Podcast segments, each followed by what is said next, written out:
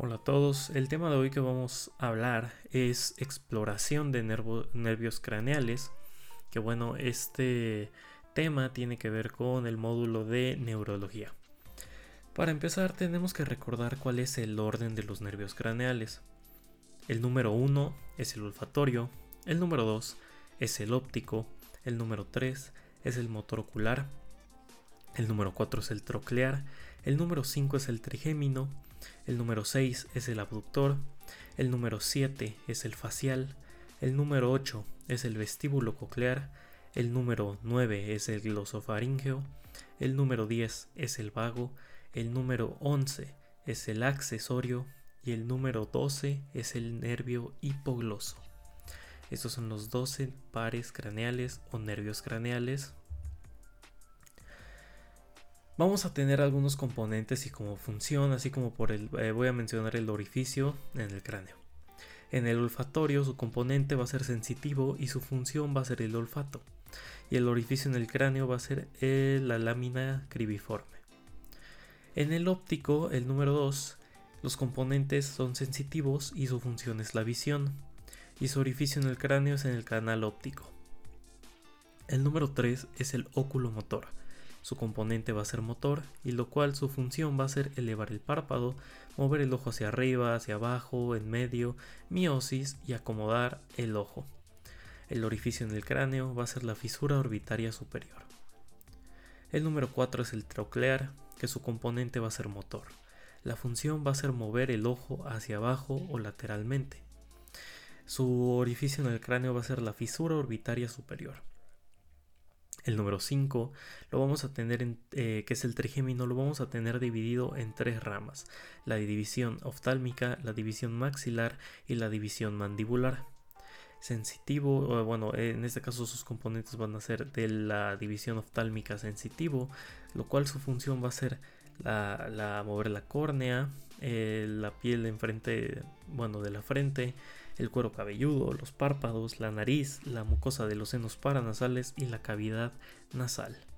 Los orificios del cráneo va a ser la fisura orbitaria superior.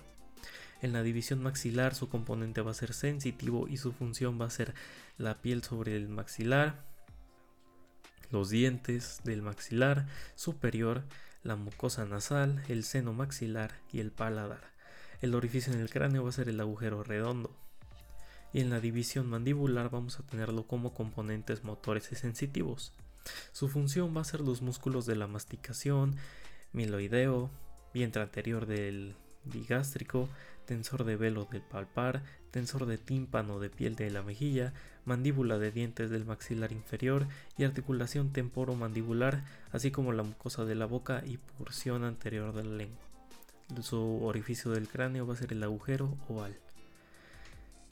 El número 6, que es el abducens, eh, su componente va a ser motor, su función va a ser músculo recto lateral, mueve el ojo hacia bueno, va a mover el ojo lateralmente. El orificio en el cráneo va a ser la fisura orbitaria superior. El número 7 va a ser el facial, su componente va a ser motor, sensitivo y parasimpático. Su función va a ser los músculos del pericráneo y de la cara, mover los músculos del estapedio, eh, mover el vientre posterior del, del digástrico y estiloideo. Y el piso, eh, bueno, eh, va a mover el piso de la boca y paladar, lo que es el gusto de los dos tercios anteriores de la lengua y la glándula salival, sublingual y submandibular, así como la glándula lacrimal y glándulas de la nariz del paladar. Su eh, orificio del cráneo va a ser el meato acústico interno o el canal facial y el agujero estilomastoideo. El, no, bueno, el número 8, el vestíbulo coclear mandíbula, eh, bueno, el vestíbulo coclear vamos a tenerlo como eh, se va a dividir en dos, el vestibular y el coclear. Sus componentes van a ser sensitivos, tanto para el vestibular como para el coclear. Su función va a ser la posición y movimientos de cabeza, y canales, bueno, y lo que es la audición, esto por los órganos de Corti. Su orificio del cráneo va a ser el meato acústico interno. El número 9 lo tenemos como el glosofaringeo. Sus componentes van a ser motor, sensitivo, parasimpático y secretomotor. Su función va a ser mover o, hacer un estímulo en el músculo estilofaringeo y asistir a la deglución. Va a ser una sensibilidad general y gusto de un tercio posterior de la lengua y faringe, el seno y cuerpo carotídeo y la glándula parotídea. El orificio del cráneo va a ser el agujero yugular. El número 10 es el, es el vago y este va a ser motor y sensitivo. Sus funciones va a ser eh, lo que es eh, dar, bueno, bueno, va a tener una reacción directa en corazón y grandes vasos del tórax, la vía aérea superior y, y los pulmonares. En el tracto gastrointestinal desde la faringe, el ángulo esplécnico y el colon, hígado, riñón y páncreas. El orificio del cráneo va a ser el agujero yugular. Vamos con el número 11, mm, que es el accesorio y raíz. Eh, se va a dividir en dos raíces, la raíz craneal y la raíz espinal.